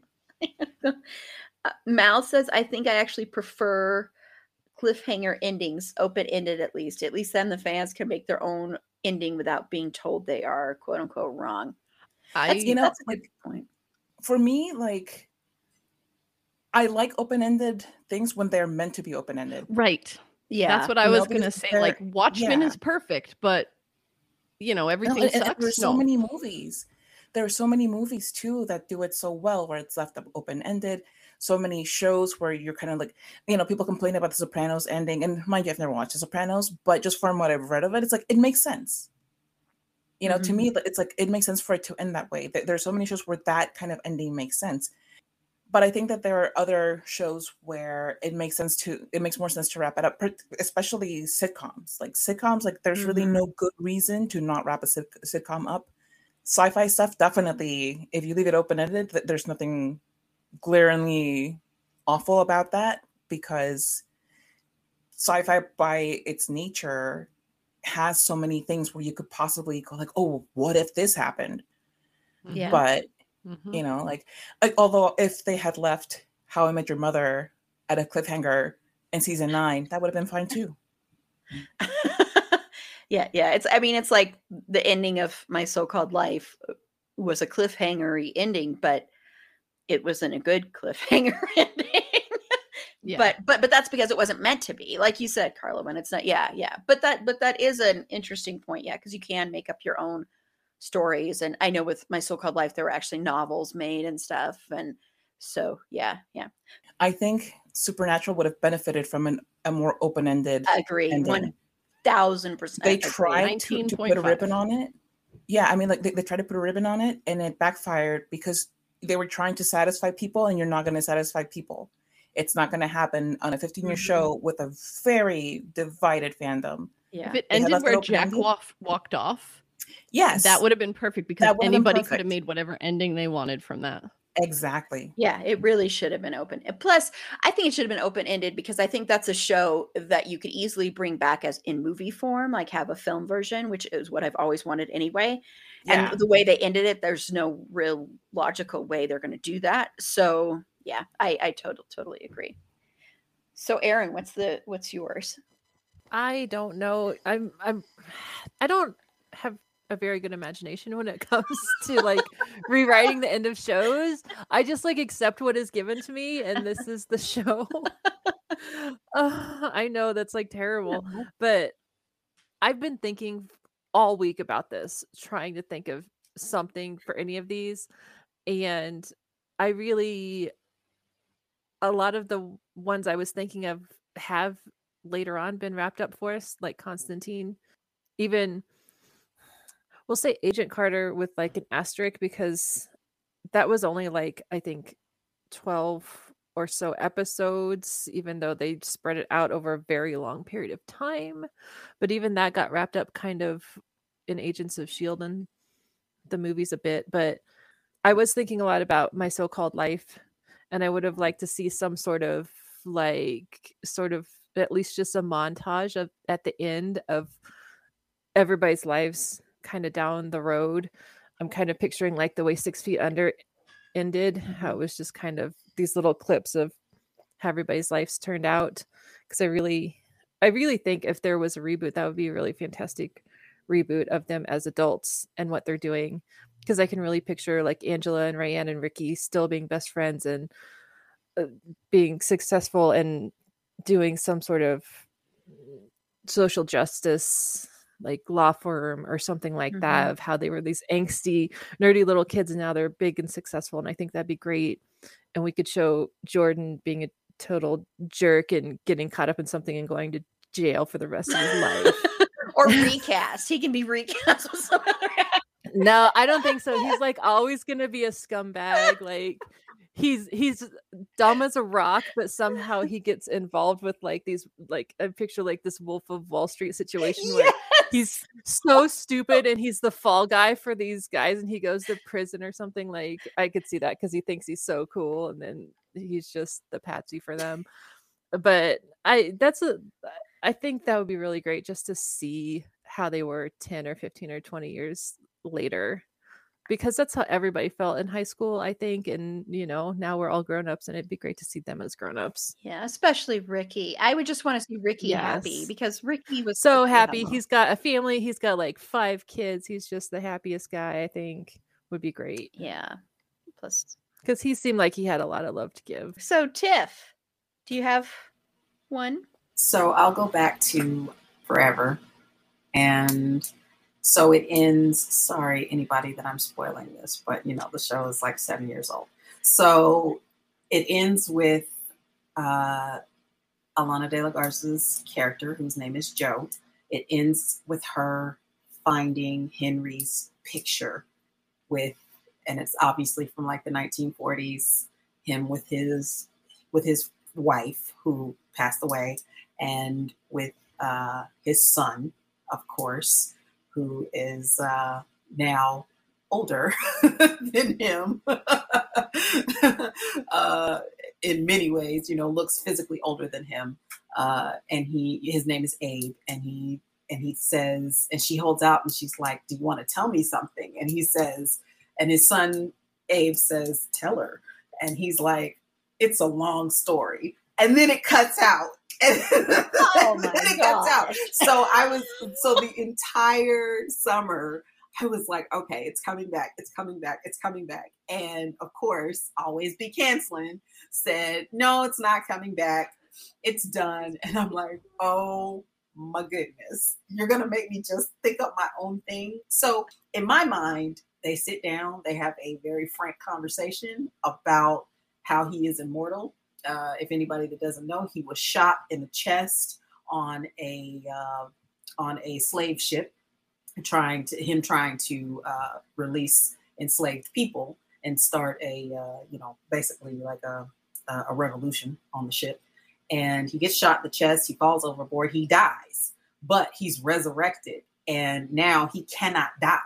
Anytime he gets, I mean, he can get stabbed, he can get shot, he can, you know, get electrocuted, whatever. He just always comes back. He always comes back in water wherever he's around, and he always comes back naked for some reason. So I mean, the reason is our enjoyment. Exactly. Yeah, as true. You know, he ends up why wouldn't he? As one does, you know. So as one should. No. As one should be. You know, birth, rebirth. You know, when we're born, we're naked. So the whole rebirth thing.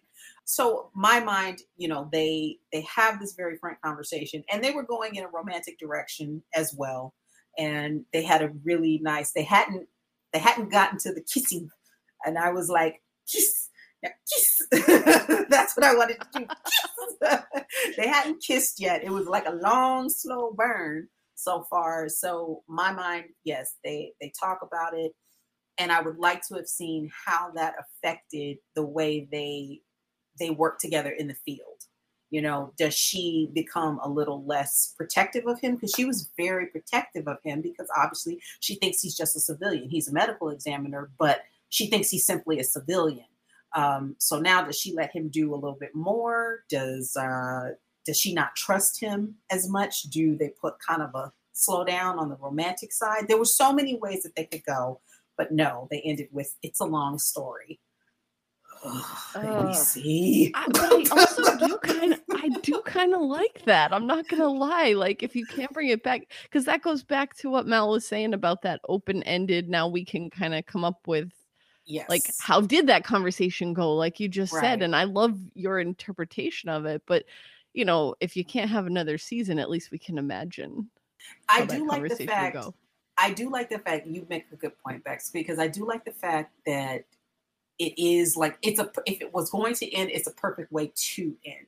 But I think everybody that was watching it just figured it was coming back, at least for that second season, because they hadn't said anything about it being canceled. They had a full slate of episodes. It wasn't a mid-season replacement. They had, I think, 23 episodes for their inaugural season. ABC didn't mention anything. They had the most, that was, I'm trying to remember, and I think I talked with Meg about this before. That was, they had it on a Thursday night, I think, no, a Tuesday night, and they were having trouble. ABC was having problems with that rotation of shows on Tuesday night, and it ended up having the best audience for them, like in a 5-year period for that Tuesday night slate of shows. And everybody was like, the critics were like, oh yeah, it's definitely coming back. It's definitely coming back. I had no worries about it. I was like, oh yeah, it's coming back. I'm happy. And then you're listening to things. You're trying to put your ear to the ground about what's going on. And it's like, it's not coming back. What the heck? And then they put in another show in its place the next season, and they canceled that one mid-season.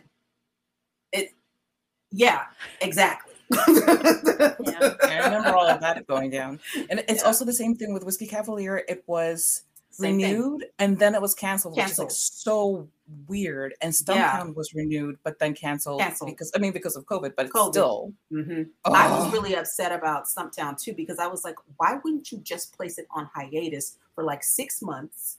Yes, and then when you have the protocols in place, because I know that was like the very beginning of the pandemic. When you have the protocols in place to do everything, then you can bring it back at that point, just like they did with everything else. I mean, heck, if you do it with a show like Grey's Anatomy that has 1 billion characters in it, why can't you do it with a show like Stumptown, who only had maybe 5 characters? Yes, exactly. That doesn't make any sense. The same thing with Whiskey Cavalier. Whiskey Cavalier had like a very tight-knit 6 characters in it. There was no reason why they couldn't do it. Just press the pause button on it. It wasn't going to stop you from doing anything else. They had, I know ABC has stuff in the vault that they could have brought out just to fill those gaps. That's, they always do, because they cancel so much stuff. They always have like stuff with like 10 episodes, 12 episodes. Like, you just throw it in there. You know, throw something in the mix. Exactly. And then give us back our shows. Exactly. Damn it. Exactly. Yeah. But don't give people the hope that you actually renew something and then like literally 2 months later say, oh, you know what? Our bad. And that's not just the viewers, but also the people in the shows who think that they have a secure, you know, living coming up. And then suddenly it's like, oh, we've changed our minds. Exactly. Because that took away their ability to join in for pilot season. All of those actors couldn't get other jobs because they thought they were locked into what they were locked in. So everybody on Whiskey Cavalier, and then everybody on Stumptown as well. Lauren Cohen on Whiskey Cavalier was the only one who had something in the back pocket, because she went back to The Walking Dead because they didn't kill her off on that. They just she had gone off on an adventure with her son. But so she was the only one that had something to literally go back to. Although now Tyler James Williams has that new show coming out on ABC. It's about teachers. Yeah. I don't know what it's called, but it looks funny. But this is like 2 years later. Right. You know, like all this time. Yeah. Yeah. I'm bitter. I'm angry. Yeah. I'm bitter. We are bitter.com. Bitter party 2. Darn it. This is me at ABC throwing punches. Exactly. Well, no, I know you two. I know Erin and Carla, and I know Meg. You followed my so, occasionally, like every year or so, I start doing my my threads of shows that got canceled. Yeah, because I watch something and then I get mad all over again. So I always do a thread of shows that were canceled, like after one season or two seasons, and they are always the majority. Like 98% of them are ABC and Fox. 98% are ABC. They're the worst. They are the worst. They are really the worst, and it's a ton of them. I'll have to find the thread and I'll tag you two on there. And so please. See it. I'll tag Bex too so you can see it, because I always do this like every year. It's a thing. Yes, I'm wondering, you know, because we're going to do an episode next year about, it's going to be fun, but about conspiracy theories within entertainment. This all started when we were doing in a private DM with, it's our Finn and American Horror Story private DM, and it all started with a thing with Ryan Murphy, and thinking that Ryan Murphy has to have a certain number of people with certain birth dates in certain months, and I literally created a spreadsheet for this. So it's this whole conspiracy thing, and it was a lot of fun. It went down a whole rabbit hole. Me and Jen were just like, oh wait, this actor's born in this month. Well, this actor's born in this month. So trying to figure that out, but I'm wondering if we can add that in, doing like a conspiracy to see what it is about ABC and Fox, like if there's some kind of crossover there, or some people that are maybe, I don't know, in the same kind of universe, or talk to each other, or even if there's like some connection within the shows that are canceled in any way, like even if it's like, I don't know, like the same kind of subject matter, some same kind of actor, something like that. I'll create a whole spreadsheet for that. Fandom base is mostly women. That probably is the common denominator there, honestly. But yeah, yeah. You got the red tape and everything. Yes. So maybe we'll have to add that to our episode that we do next year about that. That'll be just a fun little episode. Okay, well, I know I'm the one who put this question on here, but I honestly was like, I don't have any clue how to answer this question, even though I'm the one who put it on here on the outline. Because a lot of these shows that ended, like, I was like, well, Freaks and Geeks, you know, I'd like to see them come back and delve deeper. But Freaks and Geeks actually wrapped up beautifully, even though I think that show deserved more seasons. Mm-hmm. I mean, it'd be nice if it came back and James Franco was gone, but because I don't like James Franco either. He's in jail with Jordan Kettle. His character is actually pretty similar to Jordan Kettleman's character. And I'm not going to talk about My So-Called Life one, because we already discussed it on the episode that's coming out on Friday. So I don't want to get into that one, because that's honestly the most heartbreaking cancellation of any cancellation ever, ever, ever. I remember so vividly when that was canceled and how heartbroken I was, because it was like I was finally seeing teenagers that were like me at the time when it came out, and like my friends, and especially with Ricky, because that was groundbreaking to have an openly gay teenager on a network television show. Wasn't ever done. And of course that was on ABC too. So, I mean, I just love Tiff's always be canceling. Like, I was like, oh, wow, I get it. Okay. Well, I got there, but took me a minute. I'm sorry. Yeah. Yeah. So I'll go to Downward Dog just for fun. I'm fine with the way they wrapped it up, but I would have just liked to have seen, like, maybe Nan gets another dog, because there was a whole episode where there was a puppy. I know this is so frivolous compared to what everybody else has been saying. No, it's legit. We'll give it to you. Thank you. They get another little dog, and Nan gets a dog that moves in, and seeing kind of the hijinks there. I know this makes the show sound even sillier than it is, but it's really not a silly show. It's actually a pretty deep show. But maybe just that and more adventures and highlighting another dog and having, I would love it if they would have like a pit bull come on or something like that. Another, a breed that is so misunderstood, and have that pit bull be kind of goofy, because that's the way blockheads are. They're just complete goofballs. So I love them. Yeah. But anyway, so that would have been fun. But yeah, I know I put this on there and then I'm like, I have no answer to this. Except for my so-called life, but I'm not going to put that out there because that's on our Friday episode and you'll have to tune in to see it there. And then Pitch, I would have liked to have seen come back and seen more of the relationship between the characters and have that grow and more, that definitely would have been one that I would have wanted to go into deeper, but I'm not sure what the ideal would have been. I didn't give it as much thought as I should have. So I failed you all. I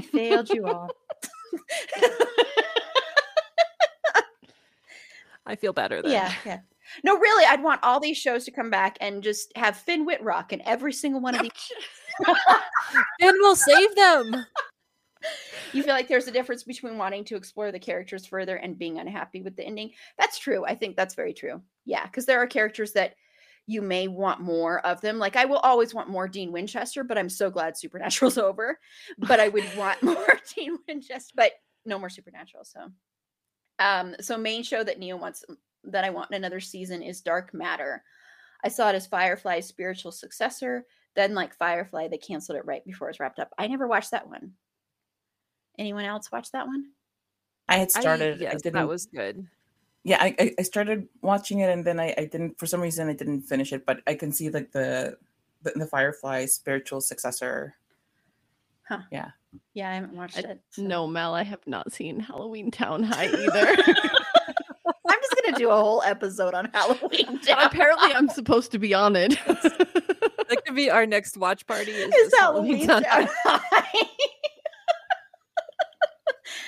Okay, well, we're going to go ahead and close out. This has been a blast, a lot of fun. And thank you so much to everybody who's watched. Really, this has been a great way to start a Sunday and a great way to start the week ahead.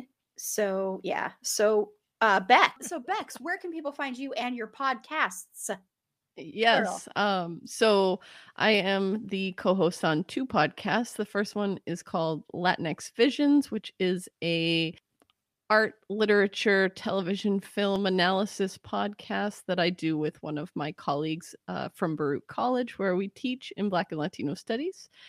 And that is on Twitter and Instagram at Latinx Visions. I am probably in this realm more known for my podcast with my co-host Kim, Big Reputations, and on that podcast we talk about women that we as society have judged harshly, and we kind of dig into their lives a little bit more and look at the like other perspectives that maybe weren't always considered, sort of dig into the truth. And while Kim runs the Instagram, Big Reputations Pod, I run the Twitter on that one, which is Big Rep Pod. And if you just want to talk to me and hang out, I'm at A Single Man Tier on Twitter. Awesome. Thank you so much. And your last episode was on Yoko Ono, right? Yes.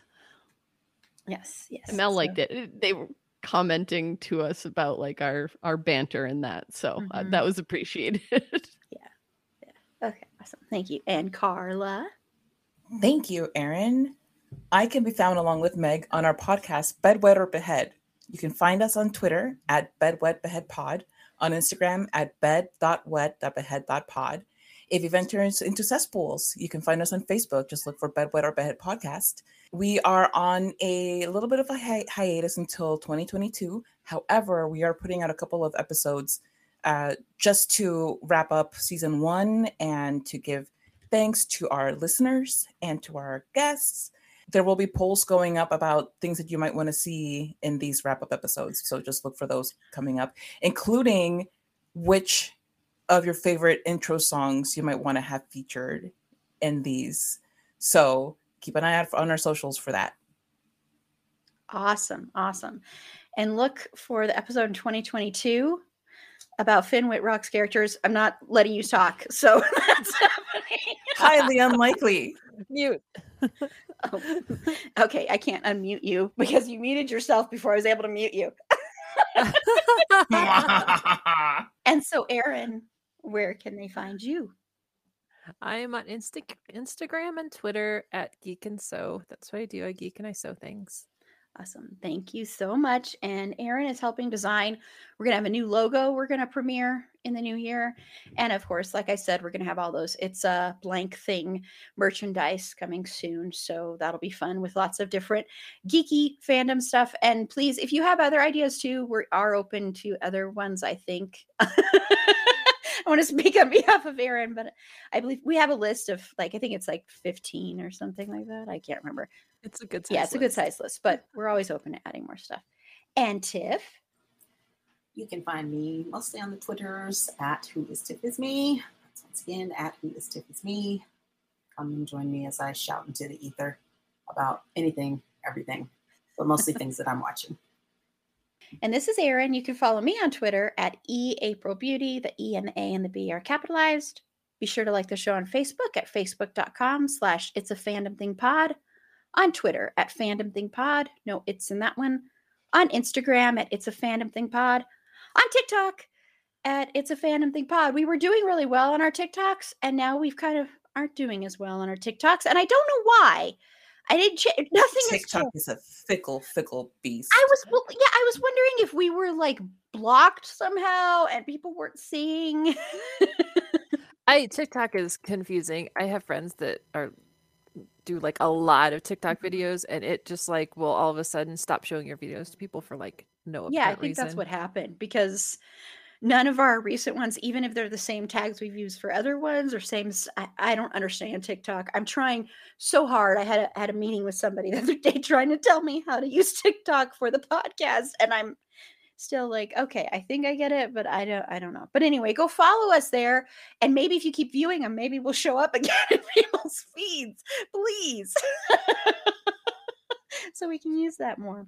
And then if you have any suggestions, feedback, comments, if you want to be a potential guest on the show, feel free to reach out to us at itsafandomthingpod@gmail.com. And on our next episode, we are going to be talking about the wonderful show, My So-Called Life, just me and Sarah, because as I said before, shame, shame, shame, shame, shame. I love you all, but shame. Insert Hannah Waddingham gif. Yes. Yeah. But that's the next one. And then the week after that, I just am giving a preemptive shout out. We're going to be going back in time to the 80s. So we're going to be discussing 80s movies and 80s music. The 80s music one is the one I'm looking forward to the most. So, because my music is primarily made up of 80s music. So that'll be a lot of fun. And on our next live stream, we'll be doing a Dexter one probably this week at some time. Maybe I'll get back to you on a day, because even though Carla did make a good point that we should still do it on Thanksgiving, but if we don't do it on Thanksgiving, it'll be some other time this week for our Dexter live stream. Even if you don't watch Dexter, they're a lot of fun, I think. So we're talk about weird tangents we go on. There are some weird tangents we go on that, but they're fun. But our next live stream, that's not going to be a podcast episode, so you have to tune in live, is my birthday celebration thing. And I'm not going to be teased on this episode.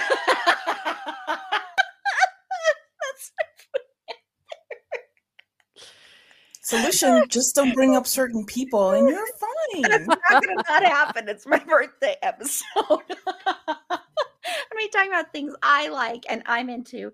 There's a special birthday bingo card. It has on there literally 4 times Erin cries. So, yes, hooray birthdays. Yep, and I'm a Sagittarius, so I'm the most intellectual of all. I have 5 siblings who are Sagittarius. Really? 5. Oh, I am so sorry, Bex. I mean, this sounds wonderful. Oh my gosh, Carla! Wow. Is there some hidden bitterness that we need to be talking about towards me? Towards you? No. You are a gift. Towards certain people that, yeah, okay. I love you so much, though. Anyway, but that'll be fun. That's going to start at 6. That's going to be at least 3 hours. And I am probably going to be drinking for a lot of this. So tune in just to see how things go with me. We're also going to be highlighting organizations to donate to. And if you show proof, you might get some. We still have a bunch of these horror magnets and pins, but our wonderful horror logo. So with that logo on it, we have a bunch of those that we'll be giving out when people donate to certain charities. We'll have a list. If anybody has organizations that you think we should include on that, please feel free to reach out to us. So that would be great. Okay. And then, did you have a good first live stream, Tiff? I had a great time. This was so much fun. I can't wait to come back. Yes, they are. I love the live streams. So thank you so much for joining us for those. And yes, it's nice to see Bex. It's nice to see Erin A. It's nice to see Tiff. I love you, Carla. An abridged comment. I feel like I'm the one who's targeted there, though, because I was the other half of that. I got mentioned, but you weren't targeted at all, Bex. A, B, D, E, F. Just kidding. I love you so much, Carla. Carla knows I love her. I don't know if Carla loves me, but I know. Just oh my God. If you don't, please. I'm going to be very dramatic. Anyway, thank you everyone so much for tuning in, for watching, for listening, for being amazing. I want to say we're about a little bit less than a month out from the 2-year anniversary for this show. And so that's pretty incredible. So the 2-year anniversary is December 17th. So I will be crying a lot about that. I cry way too much. Anyway, remember, until next time, it's a fandom thing. Black Lives Matter and stop Asian hate.